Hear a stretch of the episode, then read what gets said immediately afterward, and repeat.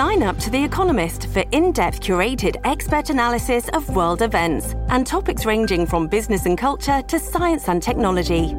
You'll get the weekly digital edition, online only articles, curated newsletters on politics, the markets, science, culture, and China, and full access to The Economist Podcast Plus.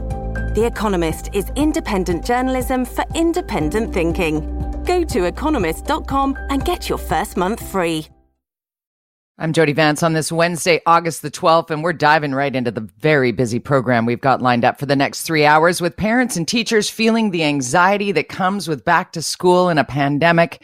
Education Minister Rob Fleming announced yesterday that the September 8th start date will be pushed to give teachers time to prepare. Have a listen. Having uh, uh, the restart week staged in, in, in, some kind of manner uh, that uh, would have uh, staff teams together uh, for a couple days before we uh, gradually welcome kids back is a good idea. We fully anticipated that there would be some shifts and adjustments as we go. I think that's the wise course of, of, of, action as we proceed. So this is one of the areas where we've we've looked at that closely. Again, that's Education Minister Rob Fleming uh, speaking to reporters yesterday to talk through the reaction today to this news. That later start date, the next steps. We're very happy to connect with BC Teachers Federation President Teri Mooring. Good morning, Teri. Good morning, Jody. Let's start with the reaction to that announcement. Did you know in advance? Well, we've been advocating for, um, you, you know, a couple days at uh, for teachers and school staff to get together to receive the really important health and safety training that is going to be necessary to keep everyone safe uh, moving into the school year.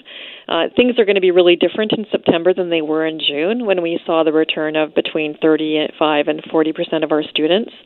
It's going to be uh, a, a, larger return, obviously, full return uh, in September.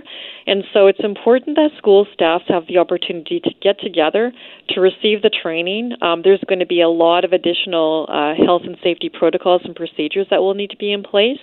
Um, both teachers and support staff will be responsible to ins- for ensuring that uh, students are well aware of what they are, uh, both in classrooms and in school hallways and you know outside.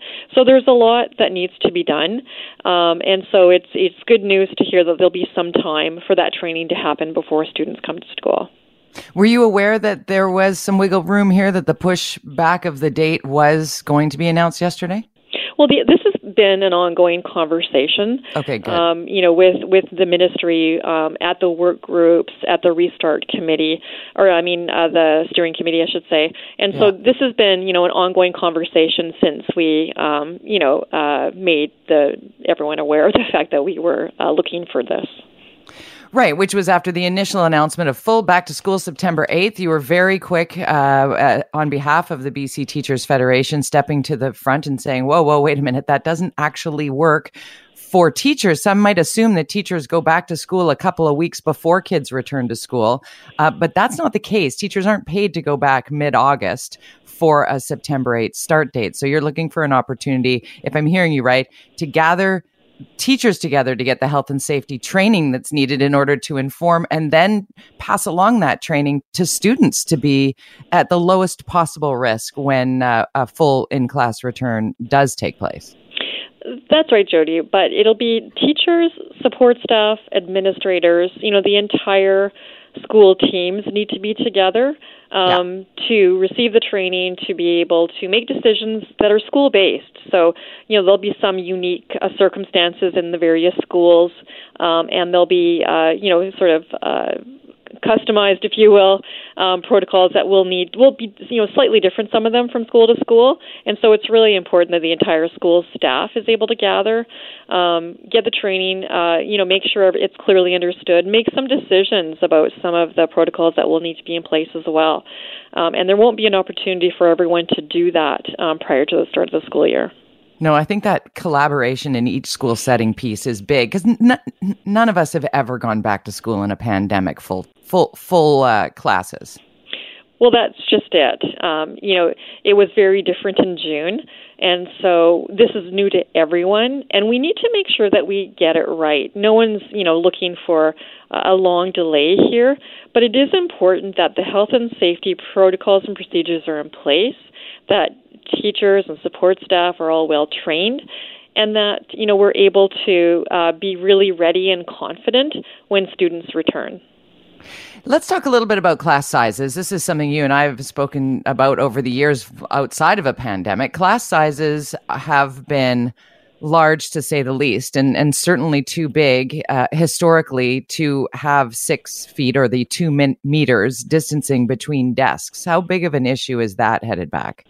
It's a significant issue. You know, we have cl- schools that are, are overcrowded. We have large classrooms that, you know, the average class size for grades 4 to 12 is 30, and we have lots and lots of classrooms that are at least at 30 or, you know, in some cases more than 30. And so uh, we've heard, you know, time and time again the importance of physical distancing uh, in terms of protecting everyone. And so we're really going to need to take a look at those class sizes. Um, we're going to need to look at additional spaces that might be available um, in order to reduce them because, you know, this, it doesn't really matter how, how you rearrange either tables or desks in classrooms. Um, you're still not going to be able to physically distance 30 or more students. In a lot of classrooms, you know, today we don't sit in straight rows um, with students all facing the same way with a teacher at the front of the room. That's just not how classrooms work anymore. Lots of classrooms have tables and and different you know sorts of arrangements. And and for younger students, you know, there often isn't even desks or or you know maybe there's a round table or something. And so you know a lot of classrooms are play based. So there needs to be a smaller number of students per class. And so that's, you know, the topic of conversation right now as well.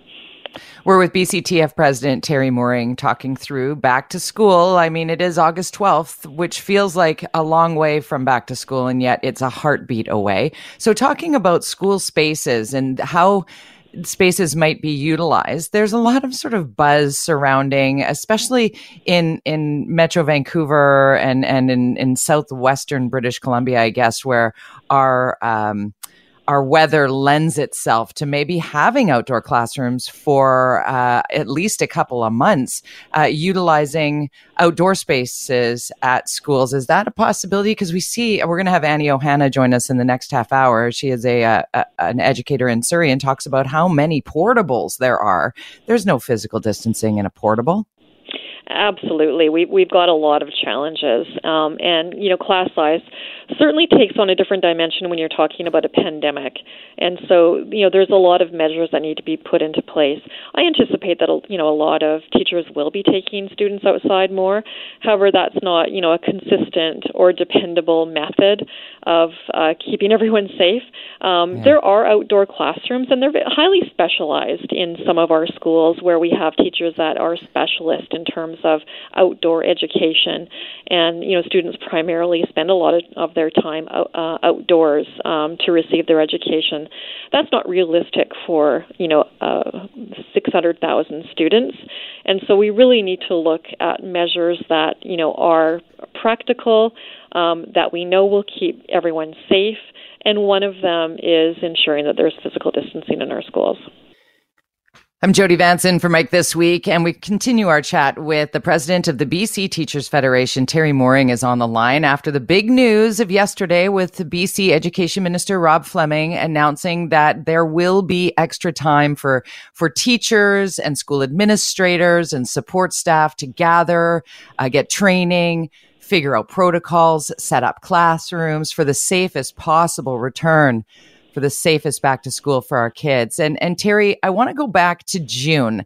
When teachers left in June, what was the expectation of this uh, back to school? What was the phase three re- return to school? Was it explained to you at the BCTF back at the end of the last school year, as odd as that was? Yeah, at the end of the last school year, you know, everything was still pretty in flux. And uh, what we knew at the time, though, were what the stages were, uh, and they were fairly clearly laid out. And so the um, surprise to us uh, was when the announcement was made, and we got the information the day before that the stages had all changed, and so there was you know s- some significant changes to some of them and some more minor ones to others. But the most significant change was certainly to stage two. Uh, originally, uh, stage two was designed to have a full return of kindergarten to grade seven students, and then a partial return, actually 40% of uh, eight, grades eight to 12. And so when we, you know, found out, and when teachers found out. Um, in July, at the end of July, that it was going to be a 100% return. That really threw a curveball um, into the mix and then the working group and the steering committee had to then work with you know that information um, in the planning process. Uh, up until then, we all thought that it would be a partial return of secondary students. Which is a very different landscape than what we're facing currently. Do you think a finalized plan will be ready by August 26th, as previously announced? Well, school districts need to have um, their plans in by then, so there there should be, uh, you know, obviously uh, documents are in the process of being released throughout the summer, and yeah. school districts will have all the information that they need. Um, you know, I know that the plan that school districts do send into government will need to be approved, and so sometimes that process takes some time and then you know then it needs to be uh, clearly communicated both to teachers and, and parents. Um, you know, I know that families are waiting for this information just like everyone else, and just given the dynamics of the planning process, um, you know, the the change of the announcement, it means that you know it will be the end of August before these plans are finalized, and uh, so it's you know we're going to be sitting for a while um, with some questions that don't have answers, and that's incredibly unfortunate, especially when we're in such an uncertain time to begin with. Um, but that's the situation that we're in, and so I know that we're all, you know, hoping that as you know decisions are made and communicated along the way, so everyone understands the situation that we're in. It's that pace, patience and flexibility piece. As a parent, you know, it makes my heart pound a little bit to not really know how this is going to look. I was already nervous about my 12 uh, year old heading to high school. He's heading into grade eight. So to lob on top of that, um, what does a staggered tar- start time look like? Uh, h- how will he be managed within that 120 person max uh, learning group? And, and what happens if someone in that learning group um, is tests positive for whatever reason. Like there are so many pieces of that that we just uh, have to collectively take a breath, take a pause, know that these are the issues that are on that steering committee's uh, table right now. That's kind of what I'm getting from you is that parents, while while we really want the answers, we can't have the answers until the plan is is in place, right?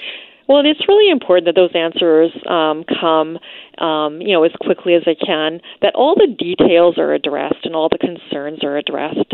You know, the details are what people are really needing and wanting to know, um, yeah. and and that's absolutely understandable. You know, we're in a pandemic; it's it's very uncertain, um, and schools do provide us a level of certainty. And so, you know, when we don't have that certainty, it, it makes us all uncomfortable. And so, you know, it is important that that work be done. It be done carefully and thoughtfully, and then clearly communicated. Um, it's important that the work of those uh, working groups and the steering committee inform government decision making moving forward. And I know that there's those conversations are happening right now, uh, and that work is underway. So it is it is uh, an uncertain time. You know, we're all ans- uh, waiting for those uh, details, and um, you know they'll be forthcoming. I know, um, but I know that they also can't come soon enough because mm-hmm. we all need to do that long term planning. I was listening to Mornings with Simi, and uh, there was some polling done by Insights West, and it was the the numbers were like hitting me. It, it's almost it's impossible to make everybody happy in this scenario is what those numbers said. It's like 50-50 polling. Uh, like 50 49% of the polled were in favor of uh, remote no sorry 27% were in favor of remote only schooling 27% were all in class and 42% wanted a mix of both. Are teachers preparing for that third option that flexible mix of both in the event that a second wave comes or uh, where are we with that? Well, we knew we knew going into um, the summer that planning would have to be done for different uh, stages. Yeah. And you know, I know at that time I, I anticipated that we'd be going through some different stages, not knowing what stage the government would announce, of course, for September. Um, and so we have to be uh, ready for that as well. And you know, I know we've been also encouraging that the steering committee continue to meet throughout um, at least the fall, if not further into the school year, um, yeah. to be able to address some of the issues that come up. None of us, you know, uh, all of us hope that there isn't a second wave, and um, but we also need to be prepared for that. And so we need to ensure that you know what happened in June doesn't reoccur. That was uh, unsustainable. But there is a way, certainly, to combine the remote learning with the in-class learning in a sustainable way. It just needs to be uh, carefully planned. And in uh, the spring, we didn't have that opportunity for that careful planning because right. it was an emergency situation. Uh, we're not in an emergency situation anymore, but we st- we're still in a you know a really serious situation, obviously. And but we do have the opportunity to do some of that careful planning, and so that's what needs to happen. I'm Jody Vance in for Mike Smith. Now, prior to the announcement by Education Minister Rob Fleming yesterday that the September 8th return to school date would be pushed to give teachers and admin staff uh, time to get their proper health training and planning, planning configurations of classrooms, no less, to help keep kids as safe as possible when returning to school in a pandemic. Boy, can you believe it? It's stressful. It's stressful for everybody. One very passionate teacher advocate is joining us on the line. She also happens to be the department head for Surrey School District number 39. Annie Ohana is with us. Hi, Annie. Hello, how are you? Yeah, I'm just a department head in my school, not the entire district. right at your school. Well, we'll just yeah. hand you the we'll just hand you the whole uh, district. Um, but you speak from such a place of knowing and passion and wanting to support teachers and really shine a light on what those issues are that you'd like to certainly see on the government's table when they're trying to figure out the safest possible way to get kids back to school and to protect teachers as well. Talk us through how you felt when you heard the announcement yesterday. Yeah, absolutely. Thank you. Um, and I have to say, I'm one of like 47,000, right? So you have an incredible amount of people uh, who have studied for many years, um, who, you know, everything is about their school and their students and their families.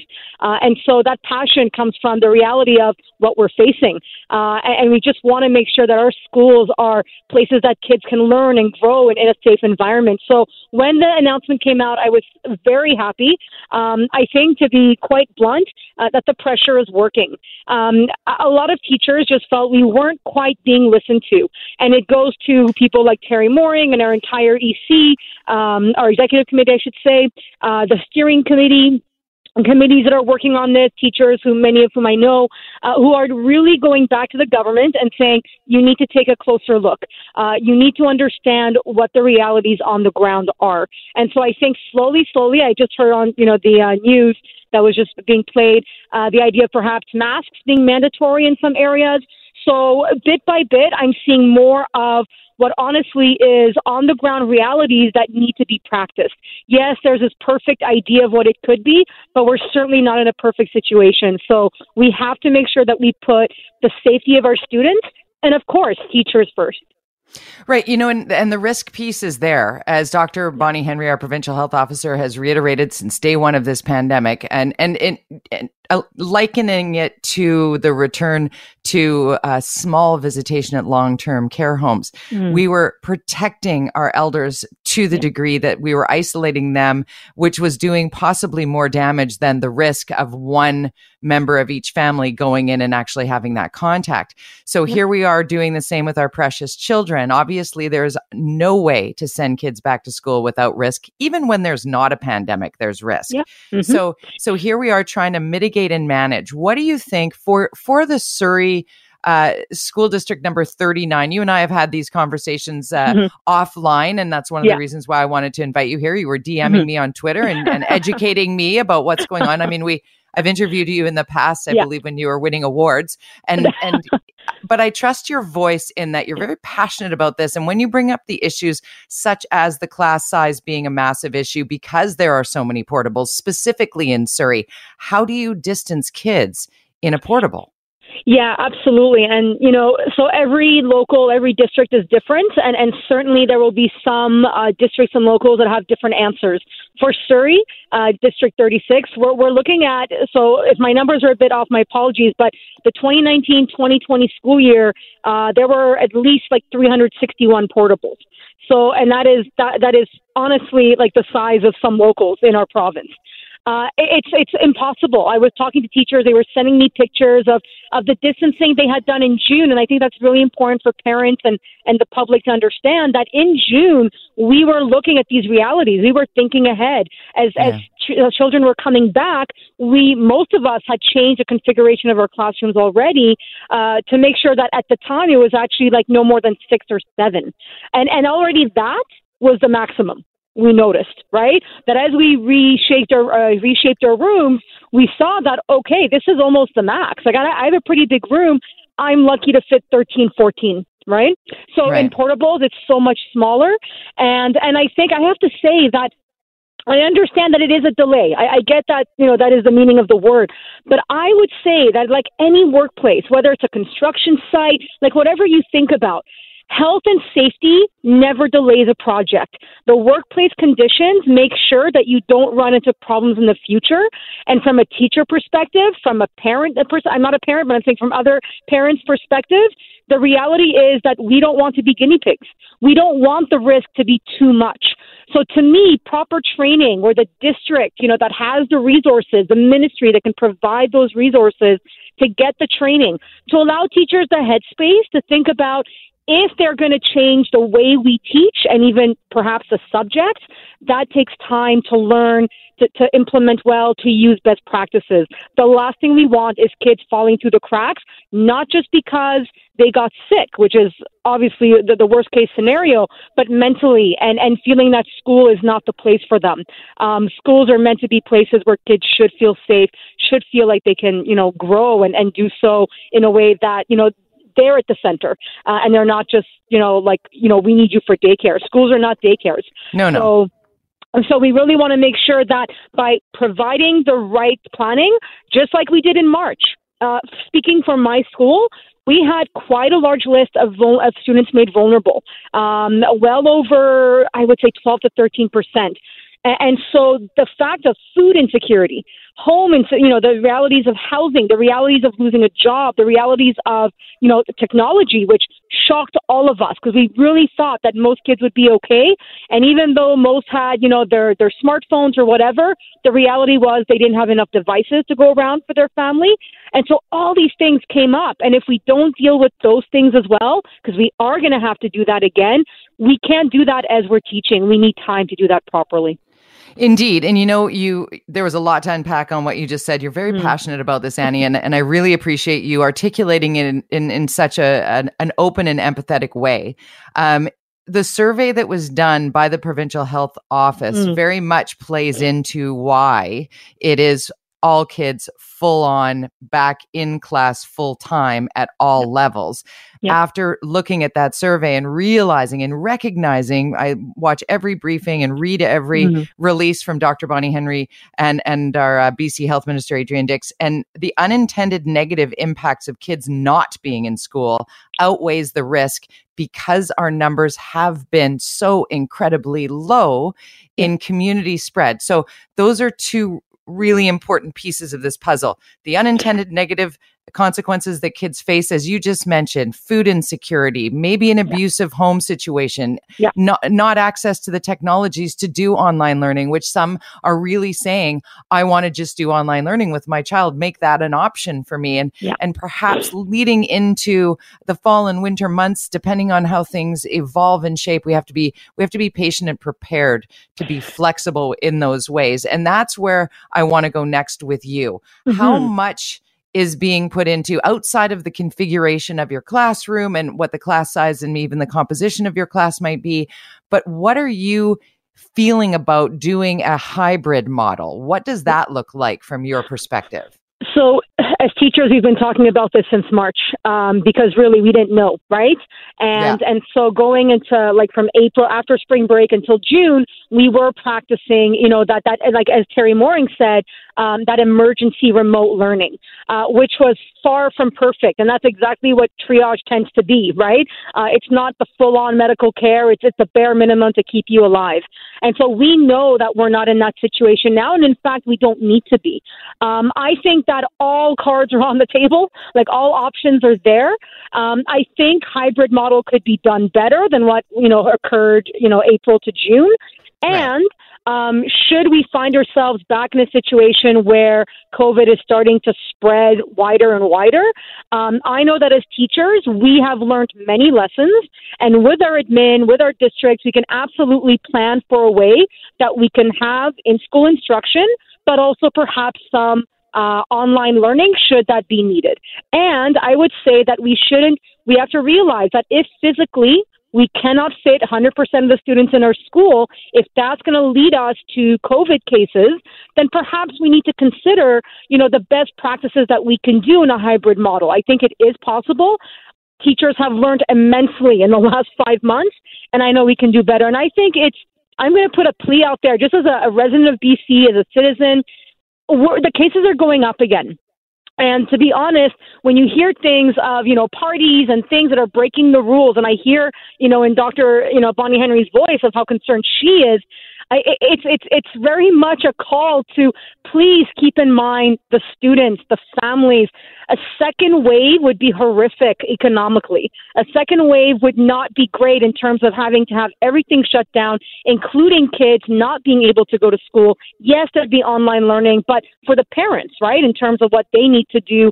So I think that personal responsibility in all of us. Like as a teacher, I've been staying home because I know that I have to walk into a school and, and, and mm-hmm. work with people. And, and so I just, I, I really am concerned. And a lot of teachers are because unfortunately the numbers are starting to rise up again and that and we need to take that seriously um, I, I do not want one single student um, to fall prey to you know a wrong decision or, or a breaking of a rule that you know we, we should be able to try to keep so for those thinking about what to do on the long weekends and and you know maybe it's not as bad um, you know, as I see these cases in different places, it, it does still raise concern. So, long like story short, yeah. yeah. Long yeah. story short, we're definitely planning for all cases, and I think where some of the pushback uh, and some of what I was DMing you was just that, and it is changing. So I'm very happy for that. That the initial plan didn't seem to take into consideration uh, the physical limitations, which is not the problem of just one government. This is right. a 20, you know, this is a 20 year problem of having our schools not funded properly. And now we really see, see, you know, the monster raise its ugly head that we have a crisis, a global crisis where all we need is more teachers, more classrooms, and we don't have it. So that, that's right. kind of like the long picture. Got to leave it there with you, Annie Ohana. No it's always a pleasure to chat with you. you. very, very passionate in your advocacy for teachers, a passionate teacher in your own right, and we appreciate your time. Thank you, Annie, for that. Thank you very much, as always, Jody. Having uh, uh, the restart week uh, staged in, in, in, some kind of manner uh, that uh, would have uh, staff teams together.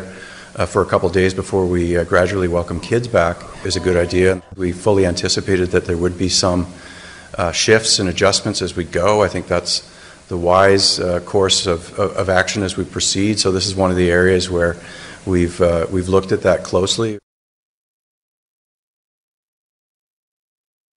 Talking about the shift in the planning, uh, back to school plans change is our hot topic, first topic, in fact, with Baldrey's Beat. Keith Baldrey, Global BC's Legislative Bureau Chief, is, is with us as always. Hi, Keith. Good morning, Jody. Good to chat with you. Uh, had an interesting conversation with Teri Mooring of the BCTF mm-hmm. off the top of the show here. She sounds like she's very pleased with the plan to push back the start of school a little bit and give teachers and mid staff and support staff a chance to sort of get up to speed on health and safety here. Yeah, it's going to be, we're not talking a long time in terms of a delay. It's just literally a couple of days. Uh, so instead of the, the Tuesday after Labor Day, I think we're probably talking Thursday and maybe not all the all the grades come back at the same time. Um, uh, you know, the start of school, as you know, Jody, being the mother of a, a twelve year uh, what fourteen 12, yeah. 12, 12, 12. Um, yeah. You know, the first week of school is sort of a gong show, anyways. Totally. people are totally. kids are moving from class to class. They're you know they're changing teachers homerooms, this sort of thing. So uh, you're not going to. There's no normalcy anyway. So the first week's a bit of a write-off. So why not uh, just delay a few days? Uh, but again, I don't think we're we're we're not talking into the, the the next week. We're talking later in the in the week that was planned to restart. So instead of September 8th, I expect it's going to be September 10th. Uh, maybe the 11th, but uh, likely the Thursday. And again, perhaps not everyone in all at once. But I think the the goal here is uh, Minister Fleming just sort of mentioned allow the staff and the teachers to sort of get a, a sense of what they're going into uh, without the kids around. Like go in to the classrooms with your on your own. Uh, with only staff present for a couple days uh, before the kids come in, and to get a sense of how the classrooms are going to operate, what they're going to look like, how the sanitation procedures are going to work, uh, how the staggered starts are going to work, and the drop-offs and this type of thing. It's uh, it's a whole new world. Um, but it's uh, schools are going to open, but again, just a couple days delay.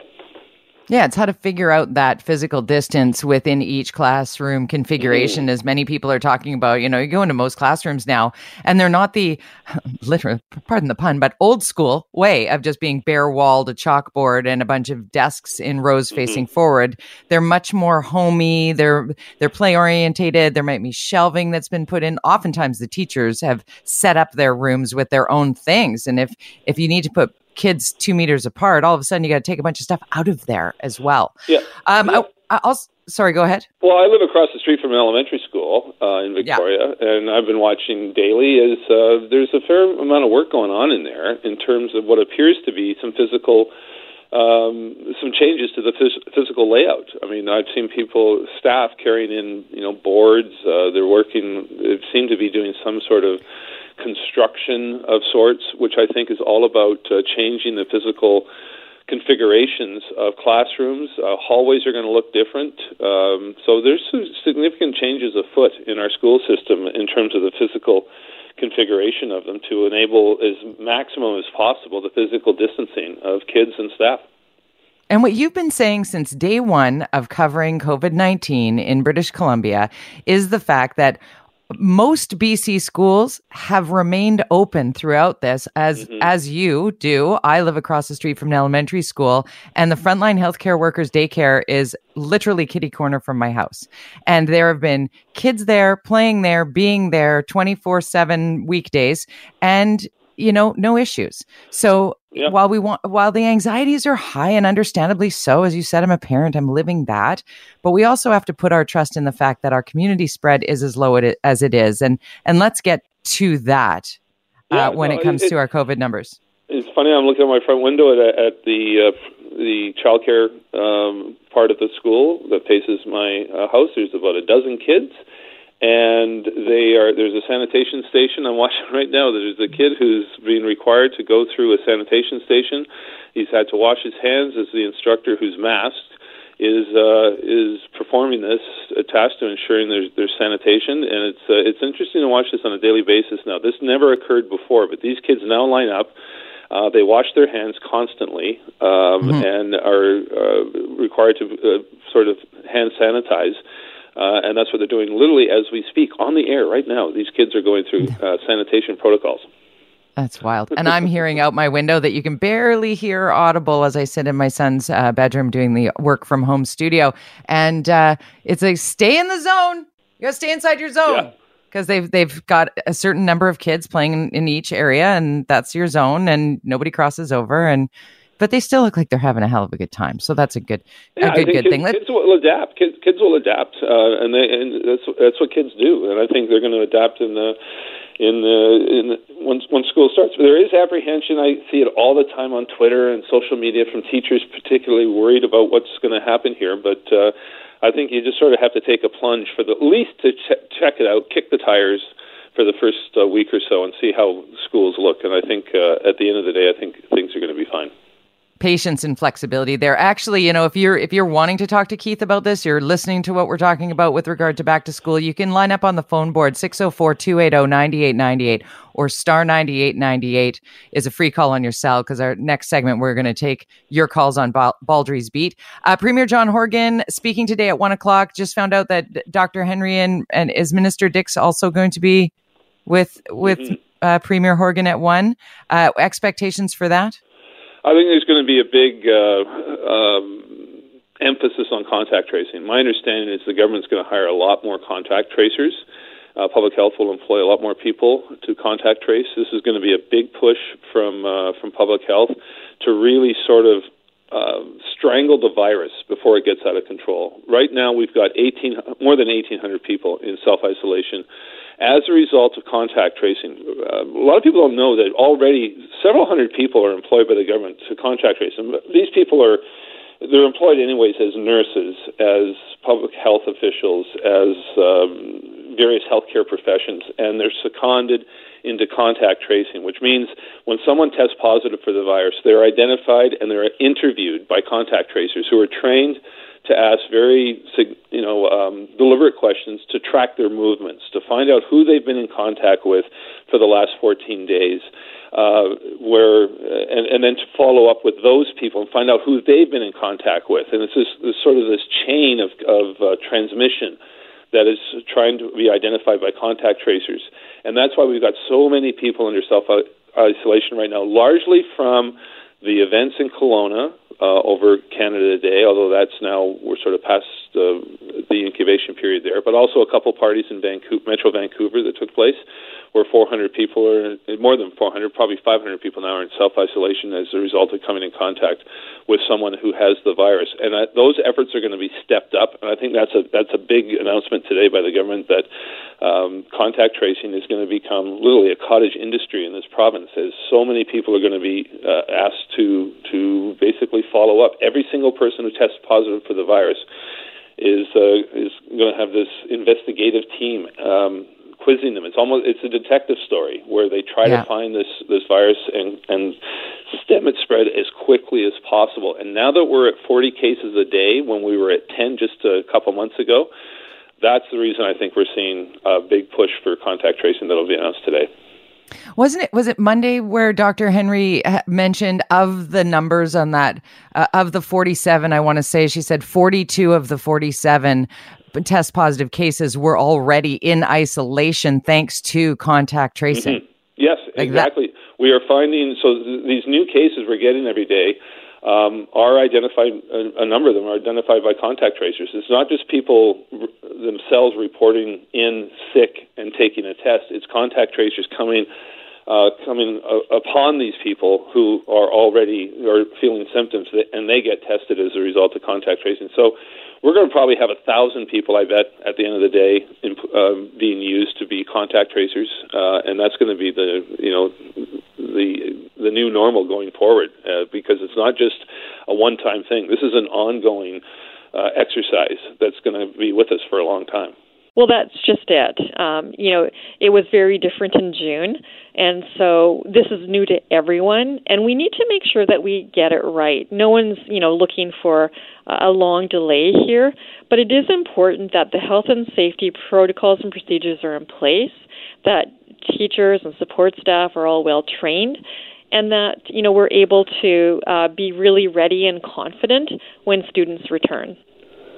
That is BCTF President Teri Mooring earlier here on the Mike Smith Show. I'm Jody Vance. It is Baldrey's Beat. Uh, Keith Baldrey and I uh, taking your calls now 604 280 9898 star 9898. We can talk about back to school. We can talk about the news about contact tracing and how key that is going to be moving forward for us here in British Columbia and really globally speaking to keep this virus at bay, trying to bend that curve back down and where we might be headed, Keith. That's certainly a big piece of this um, when we're looking at these numbers. As you mentioned, it wasn't that long ago that we were at eight or 10, and now we're at 47 or 51. It's, uh, it's a, a not unexpected sort of rise with opening up more, but certainly each briefing seems just a little more tense. Yeah, I've noticed uh, Dr. Bonnie Henry's been a little more, you're right, a little tense about what we're seeing right now. Uh, I think she'd be far more comfortable. I mean, when, when I remember a couple weeks ago, she said 25 was beyond her comfort zone in terms of 25 cases a day. Well, we're now 40, 50 a day, and so that's well beyond her comfort zone, which is why I think you're going to see this big push for more contact tracing um, announced today. And um, and again, the, the the imploring people not to gather in large social gatherings, particularly indoors. Mm-hmm. Uh, you know, it's one thing to gather outdoors where the virus is not spread with any any effectiveness, but indoors it can spread very quickly, and that's why literally 20 people in a room right now is just not advisable. Just don't do it. Susan and Burnaby, welcome to the show. What's your question for Keith?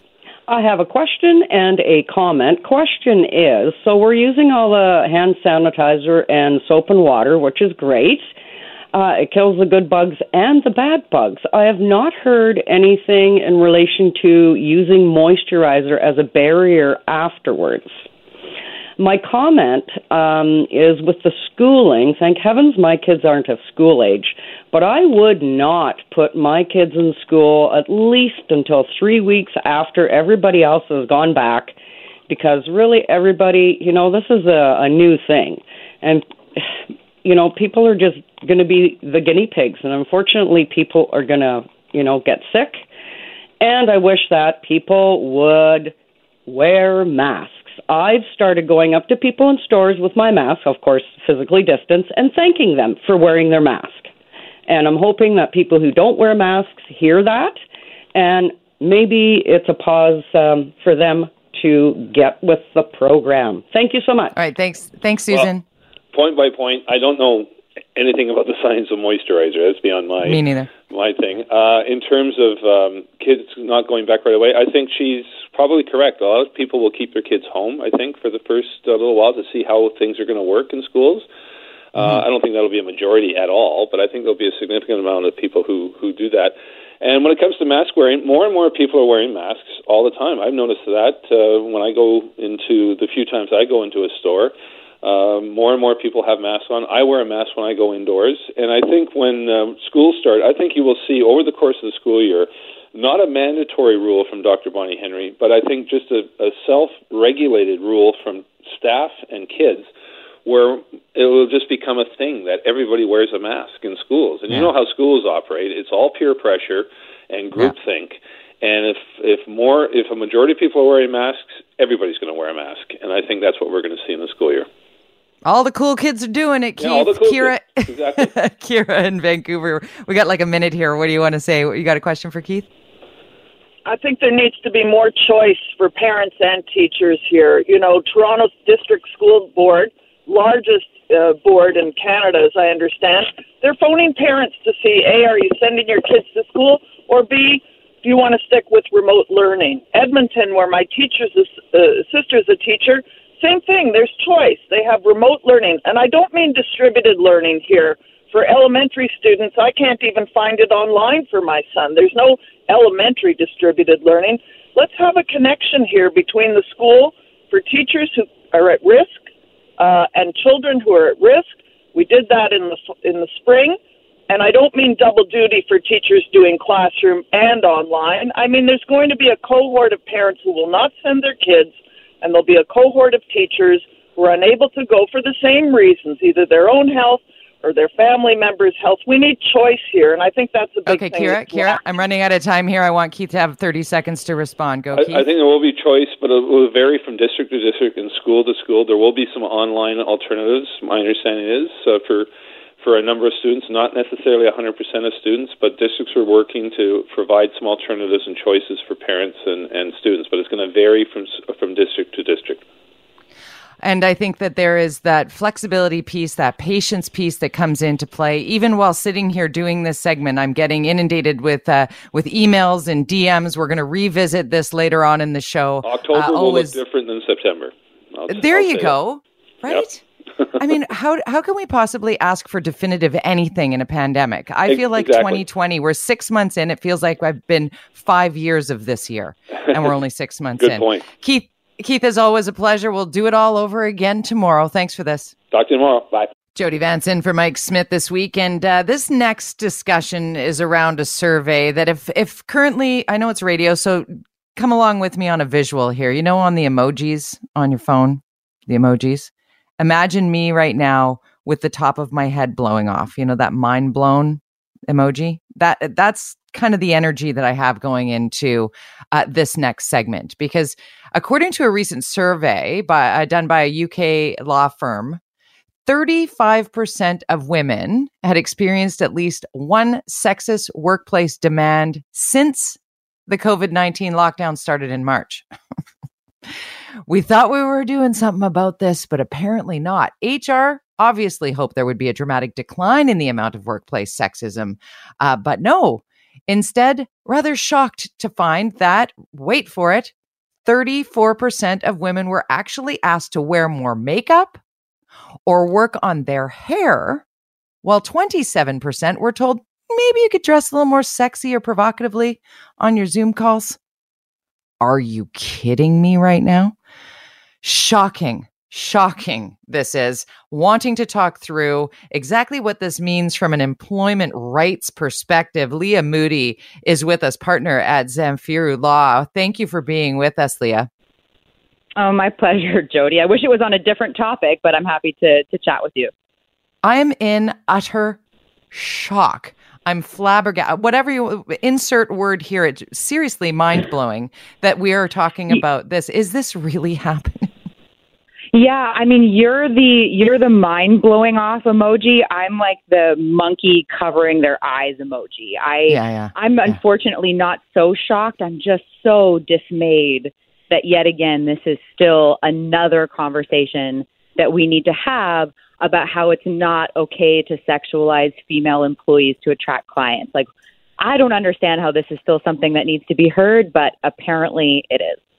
Okay, so if you're uh, an employee who has your employer say, you know, could you just fix your hair a little bit or or maybe wear a little bit more makeup? What can you do about it? Is it is it okay for them to say that to you? No, it's it's not. You know, to and, and let me just, you know, let's focus in on what the legal rights are here for a second and then we can talk about Yeah. a practical approach to it, right? Okay. So, you know, if if you are being um, you know, isolated in some way or being told to do something that is unique and specific to your sex, right? If if none of the males at this company are being told to wear makeup or do their hair or look sexy, that is discrimination. And that is uh, that gives rise to a complaint under the BC Human Rights Code that you can bring and you can perhaps get paid for as a result of this request, right? So let's be very clear that that is not allowed. It is illegal. It is discrimination in British Columbia. Practically speaking, I know, you know, particularly in today's job market, there are a lot of employees out there who are saying, you know, that's all well and good, but you know, if I bring forward a human rights code complaint, what's going to happen to my job? Or, Yeah. you know, what does that mean going forward? I'm afraid of any kind of reprisal. And, you know, first and foremost, any kind of punishment for bringing a complaint like that just will give you more damages in the end, right? So an employer punishes you very, very much at their own peril. But I completely understand that concern. And so what I would recommend doing at a minimum is keeping track of of these kinds of events. So, you know, keeping writing an email to yourself so you have a date and a time stamp of this request being made of you. And you know, if I were in that position, if my boss came to me and said something like that, I would probably respond by saying, "Can I get that request in writing?"